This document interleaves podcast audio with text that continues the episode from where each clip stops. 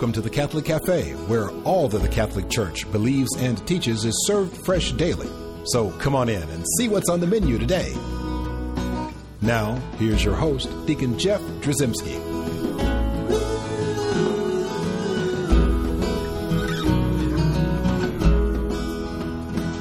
Greetings and welcome to the Catholic Cafe. Tom, you looked a little shocked there. No, I'm excited to be here. All right, you should be excited to be here because we've got a great show. How can you not be excited to be in the Catholic Cafe? And indeed, we're sitting in the luxurious corner booth at the Catholic Cafe. And you look peppy today. I do look, thank you, I appreciate that. You know, I'm peppy.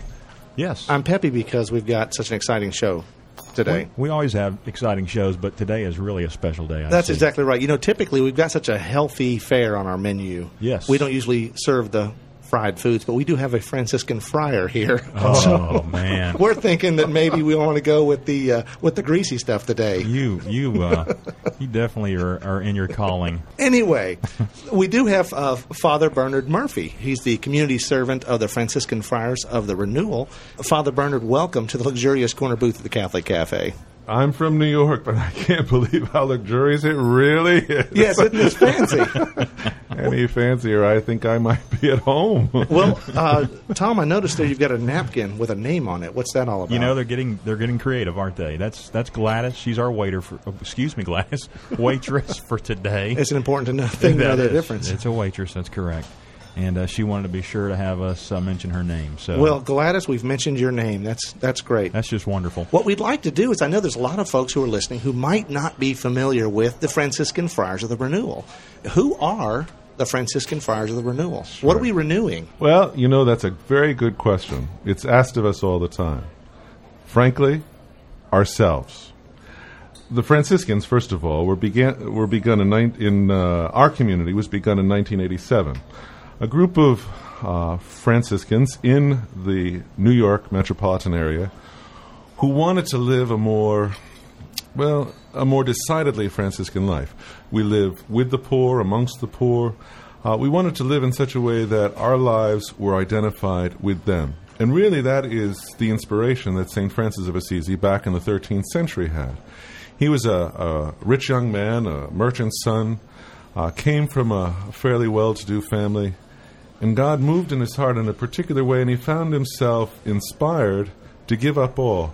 And not just to give it up to live a life of austerity, but to live amongst the poor. And for him, that was the lepers. They were the outcasts of the society. They're the ones who were living on the fringe. And he left all and went to live with them, not simply because he wanted to somehow help them. Certainly he was doing that. But he wanted to identify them. In fact, Franciscans, the true name is the Order of Friars Minor. They want to live a life of minority. And so in 1987, these 8 friars wanted to live a more intentional Franciscan life. I wouldn't say that we're any better than anybody else, but they wanted to live a life that was amongst the poor, for the poor, with the poor. And so we moved into areas, the South Bronx, Harlem, Newark, New Jersey. We have other places around the world now, out of love for Jesus Christ, but seeking to draw them more deeply into that relationship as well. Well, who's involved in your order? We're talking about the Franciscan friars, so obviously we know there'd be some friars involved here, but do you also are there sisters related to your order? We do have sisters. We also have associates, lay people who are involved with us. So originally there were the 8 friars. Many people are familiar with Father Benedict Groeschel, Father Stan Fortuna, Father Andrew Apostoli. They're the kind of who's who in religious life. I'm the who's you, but that's okay. But a year later, there were a group of women who said, you know, we see what the friars are about. We see your work. We see who you are, what you're about. We want to live that life as well. And so really under the direction of Father Andrew, one of the original friars, they formed a community and live separate facilities, separate work, separate ministry, but a similar vision. In addition to that, there were a group of lay people from the suburbs, from the surrounding areas around New York City who said, you know, these friars are making a difference, and we want to be a part of it. And they would come and they would visit with us. They would work with us.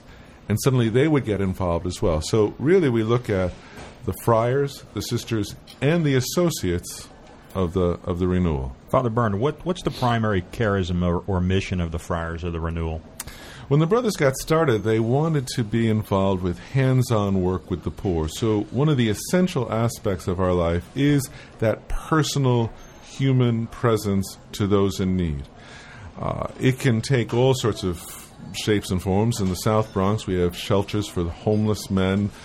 We have a food distribution program. We have an after-school program and sports facility for kids in really in danger of being involved with gangs. We have medical clinics where doctors from local hospitals will come and give free service to folks.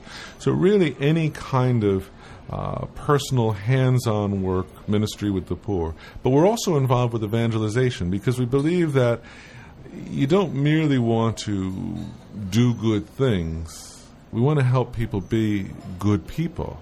And so we bring them to a personal relationship with Jesus by evangelizing. Now, as Franciscans, we'll oftentimes say that for us, we want to preach with our lives. And sometimes we use words. And so more our preaching is on the basis of how we live our lives. That's why it's so important for us to live in the neighborhoods with the people, because we identify with them. We say, listen, we understand that life is difficult, and we're there with you. It really is a ministry of presence, and really seeking to live the gospel of love that says, I'm not just coming in and giving you something that you don't have. I have, you don't. But identifying with them, being present to them, so that we can provide for their needs, but frankly, more importantly, draw them into a relationship with the Lord. That for us is essentially what we want to do. You know, sometimes when you have when you talk to, say, a police officer, someone who's in that line of work, mm-hmm. They might seem to be a little jaded. They might seem to have a negative perception of people because they're always dealing with that, what might be the criminal element, the sort of negative side of society. They're always just confronted with that. Well, you guys work in the belly of the beast. I mean, you're right there out on the streets with everyone. Sure. I look at you guys, and I see a lot of joy and happiness in your faces. It doesn't look like you're negative and jaded in any way. No, not at all. And in fact, I mean, the reality of it is that I've never met a bad person. Now, I've met a lot of people who do bad things, but I've never met a bad person. That's good for you, Tom. No kidding. Quite honestly, I regularly say Mass at a prison in not too far from our friary in the South Bronx. There are two requirements to get into this place. One, you have to have committed some major crime. Murder, robbery with a deadly weapon, something of that sort, rape. And the second thing is you have to be between the ages of 8 and 17. Oh, my goodness. Wow. Now, most of the kids who are in there, and it's this facility that holds about 100, it's about 85 men, 15, well, boys and 15 girls. I go into this place, and I'll say Mass. But beforehand, I'll oftentimes hear confessions. One day I was in there, and actually it was kind of funny. The missionaries of charity were with me, and one of the sisters says, "Oh, Father, I think they'd like to go to confession." I said, "Well, that's fine. I'm sitting over in the corner. Bring them over." No, Father. You ask them." So I said, "Okay." I get up. I go over. I said, "Come on. You guys think you're so tough. You come over and tell me what you did." Well, this young kid came over to me, and he said, I basically said to him, "So what did you do?" He said, "I did everything." I said, "Well, I need to be a little bit more specific here." So I said, "Why are you in here?" He said, "Murder." I went through the 10 commandments with him. I said, "I'll ask you the questions. You tell me the answers." And we got through the whole thing. He did every single one of them. He's a 14-year-old kid on the streets of New York. And I said to him, "I got two things I want to tell you." I said, "First of all, it's tough being a kid, a teenager on the streets of the South Bronx. And the second thing is, God loves you very much." Because one of the things we've learned in the South Bronx, but frankly anywhere, is that we're created by God for two things, to love and to be loved. In fact, the reason why this kid is involved with a gang is because he wants to be loved. Oh, it might sound twisted, but he wants a sense of belonging. I said that to that young kid, and a tear formed in his eye, and you could tell that there was something that moved in his heart. Oh, rough stuff that he had done. But he loves God, or he knows in that moment that he's loved by God. And so really for us, it's discovering that person within. There are a lot of people involved with vicious gangs and nasty stuff. But I'd be quite frank, I've never met a bad person. And I know in a life of ministry, you know, when I think that I'm ministering to somebody else, it's amazing how much that person is actually ministering to me. I mean, you guys even have got to receive so much grace from this. Yeah. This one of the reasons why I live and work with the poor is because they keep me honest. You know, they don't have what the world would offer in terms of fast cars and fancy life that really covers up the wounds that all of us experience. They live a reality that is stripped, and that keeps me honest. It keeps me fresh. It keeps me real. And frankly, it's where I experience the presence of God. I experience the love of the Lord from them. They may not necessarily always understand it, but I can perceive it. One of the things that's so important for us as friars working in the streets is we want to, in some respects, be Christ to all and see Christ in all. And in seeing that and experiencing that, you experience an incredible amount of grace and love back towards yourself. Well, that's wonderful. Thank you so much for sharing with us.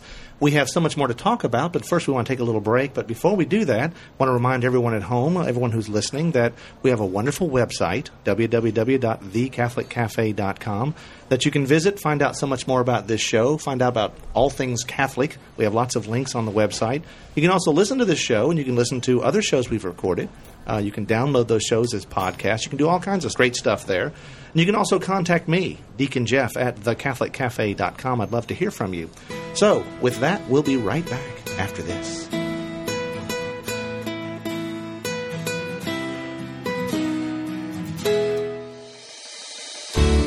I'm Bess Droszymski, and this is another great moment in church history.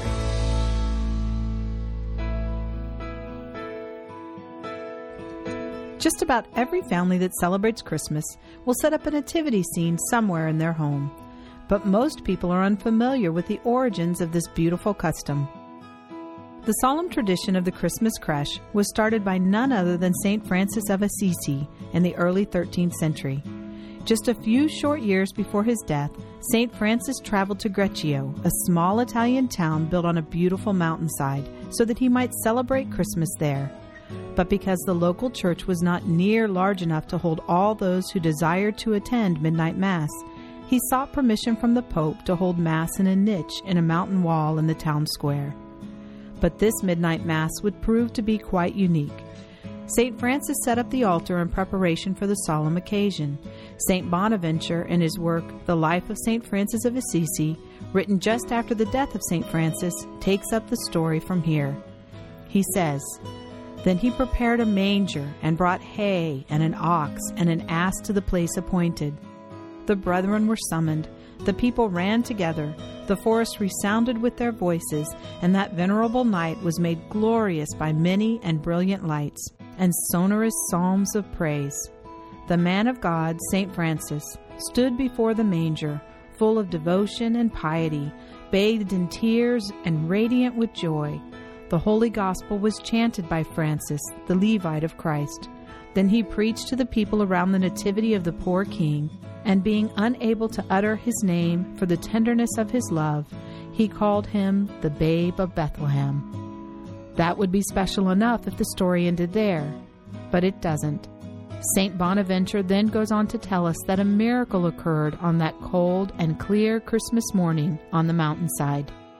After St. Francis prayed before the tiny wooden manger, a beautiful baby appeared for all to see, sleeping in the manger.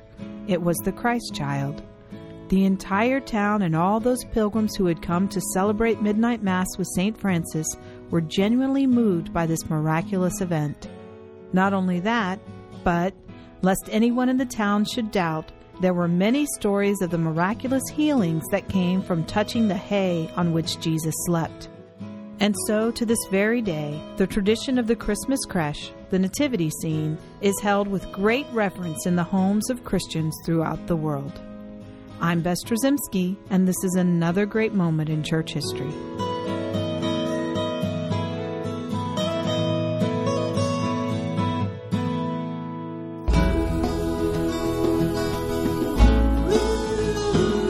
Welcome back to the Catholic Cafe.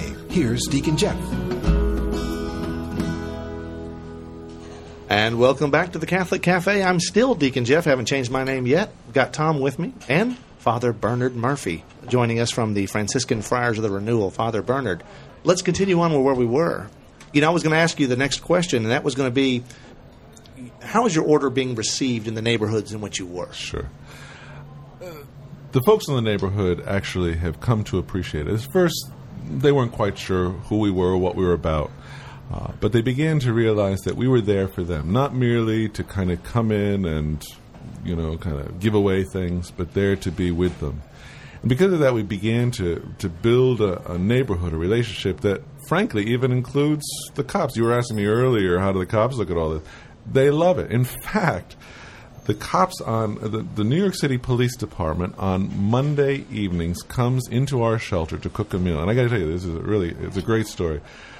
One day, we had, it's the Holy Name Society, actually, of the cops. They came in, and the number 2 guy in the whole of the New York City Police Department comes in. Now, this is Deputy Police Commissioner Grasso, okay? Now, he's got bodyguards that travel with him everywhere.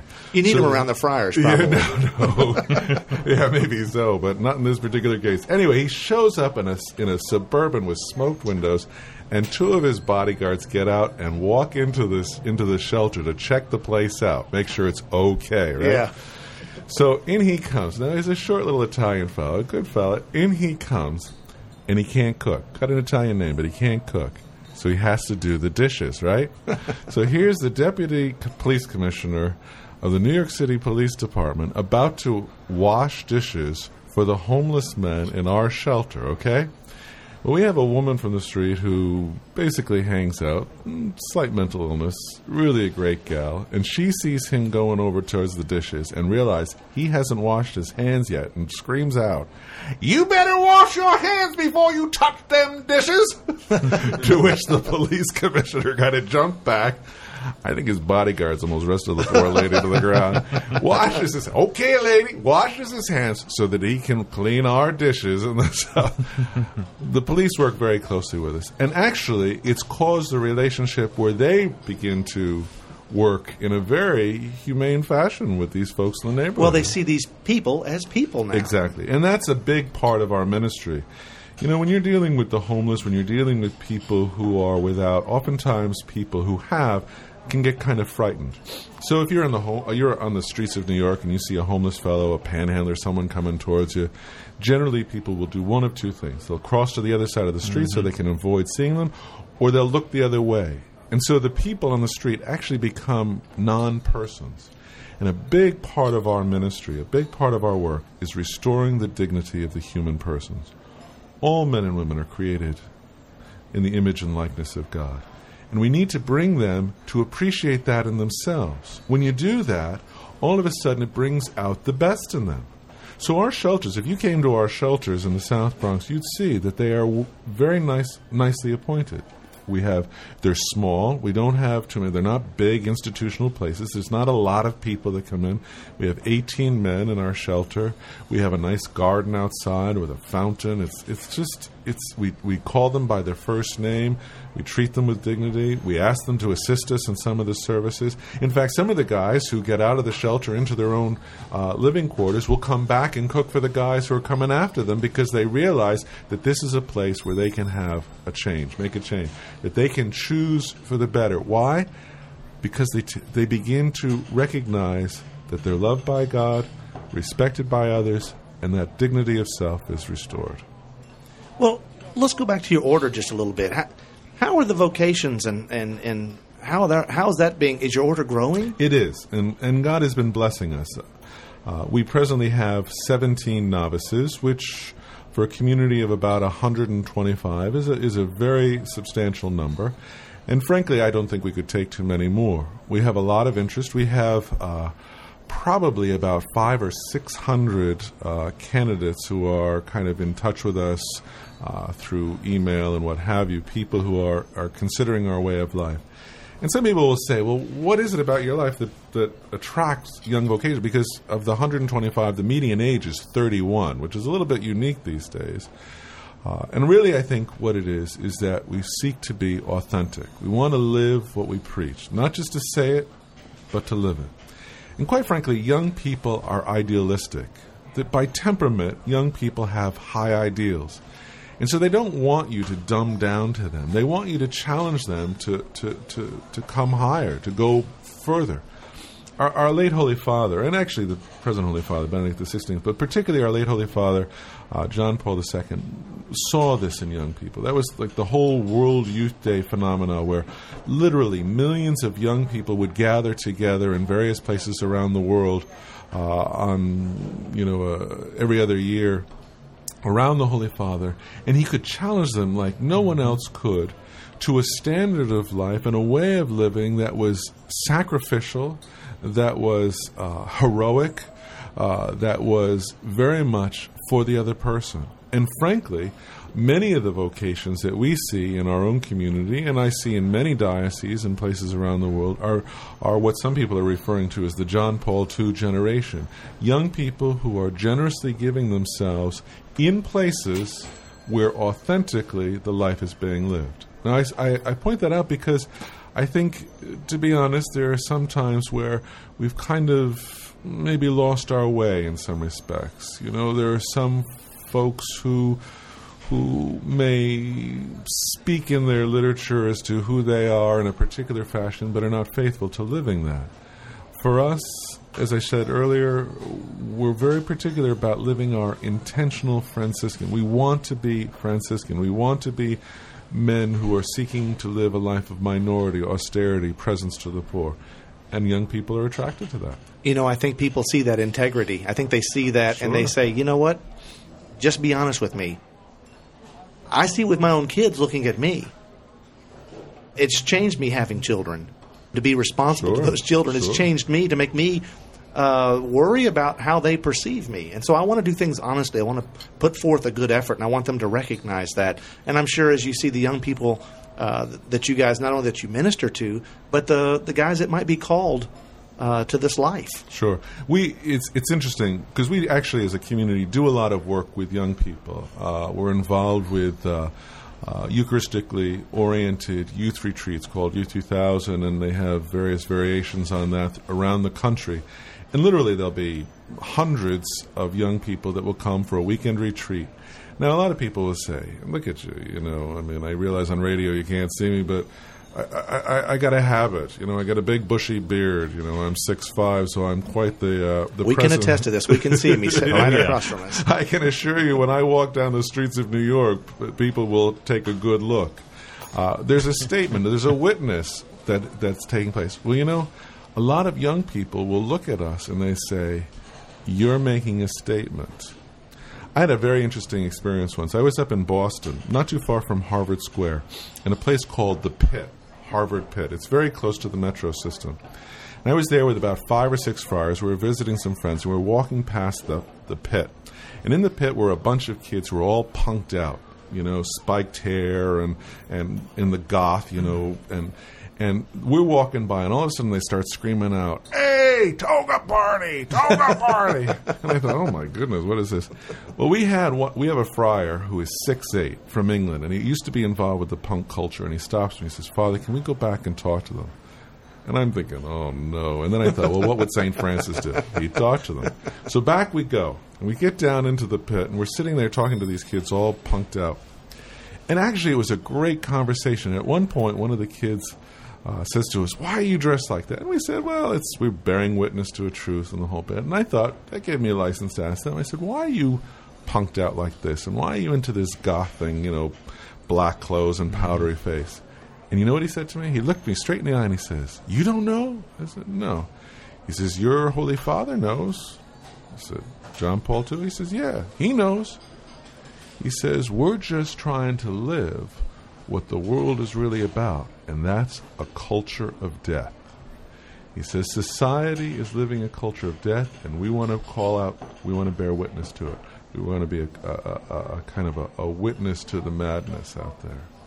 That's scary and profound at the same time. It is, because you realize at that point that these young people, they can recognize something that's real, something that's not, something that's genuine, something that's fake.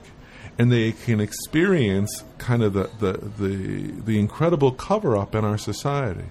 It's so important for us, particularly as Catholic Christians, to bear witness to truth, to live the faith, to live it in such a way that we bear witness to others what we believe, not to just to speak about it, not just to kind of give our money so someone else can do it, but to do it ourselves. And young people in a particular way are attracted to that. And it brings them into life. It brings them into a reality. It brings them into an alternative to the madness of the world that they so clearly perceive.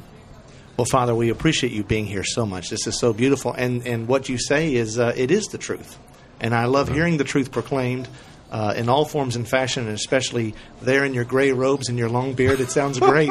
It sounds great to me, and we wish the best for your order and have it to grow and flourish. In fact, I'm sure that some of our listeners might be interested in finding out more about the Franciscan Friars of the Renewal, and I know they can go to your website, which is www.franciscanfriars.com, and they can find out more. Would that be where they'd go if they want to find out more about the possibility of vocations or just to volunteer? Absolutely. All maybe to donate? All of the information is there. Our Way of Life, articles on us, there's videos on us, there are articles from the New York Times on us because we did some music and they call us... You guys are rock stars. They call us the monks that play funk. Yeah. Very it's good. All there. You've got a lot to live up to now, don't you? There you go. Well, thank you again for being here with us in the luxurious corner booth at the Catholic Cafe. Thank you, Deacon Jeff, and thank you, Tom. Well, let's close in prayer. In the name of the Father, and of the Son, and of the Holy Spirit, amen. Amen. Heavenly Father, through the witness of St. Francis of Assisi, you call each of us to love you by loving others. Grant us the humility of heart and simplicity of spirit that will enable us to truly become a channel of your peace. We ask this through Christ our Lord. Amen. Amen. In the name of the Father, and of the Son, and of the Holy Spirit. Amen. Amen. Thanks for listening to the Catholic Cafe. If you'd like to contact Deacon Jeff, send an email to deaconjeff@thecatholiccafe.com. The Catholic Cafe is brought to you by the Order of Malta Federal Association and is broadcast with ecclesial permission from J. Terry Steib, Bishop of Memphis in Tennessee. Join us again at the Catholic Cafe. There's always room for one more at our table.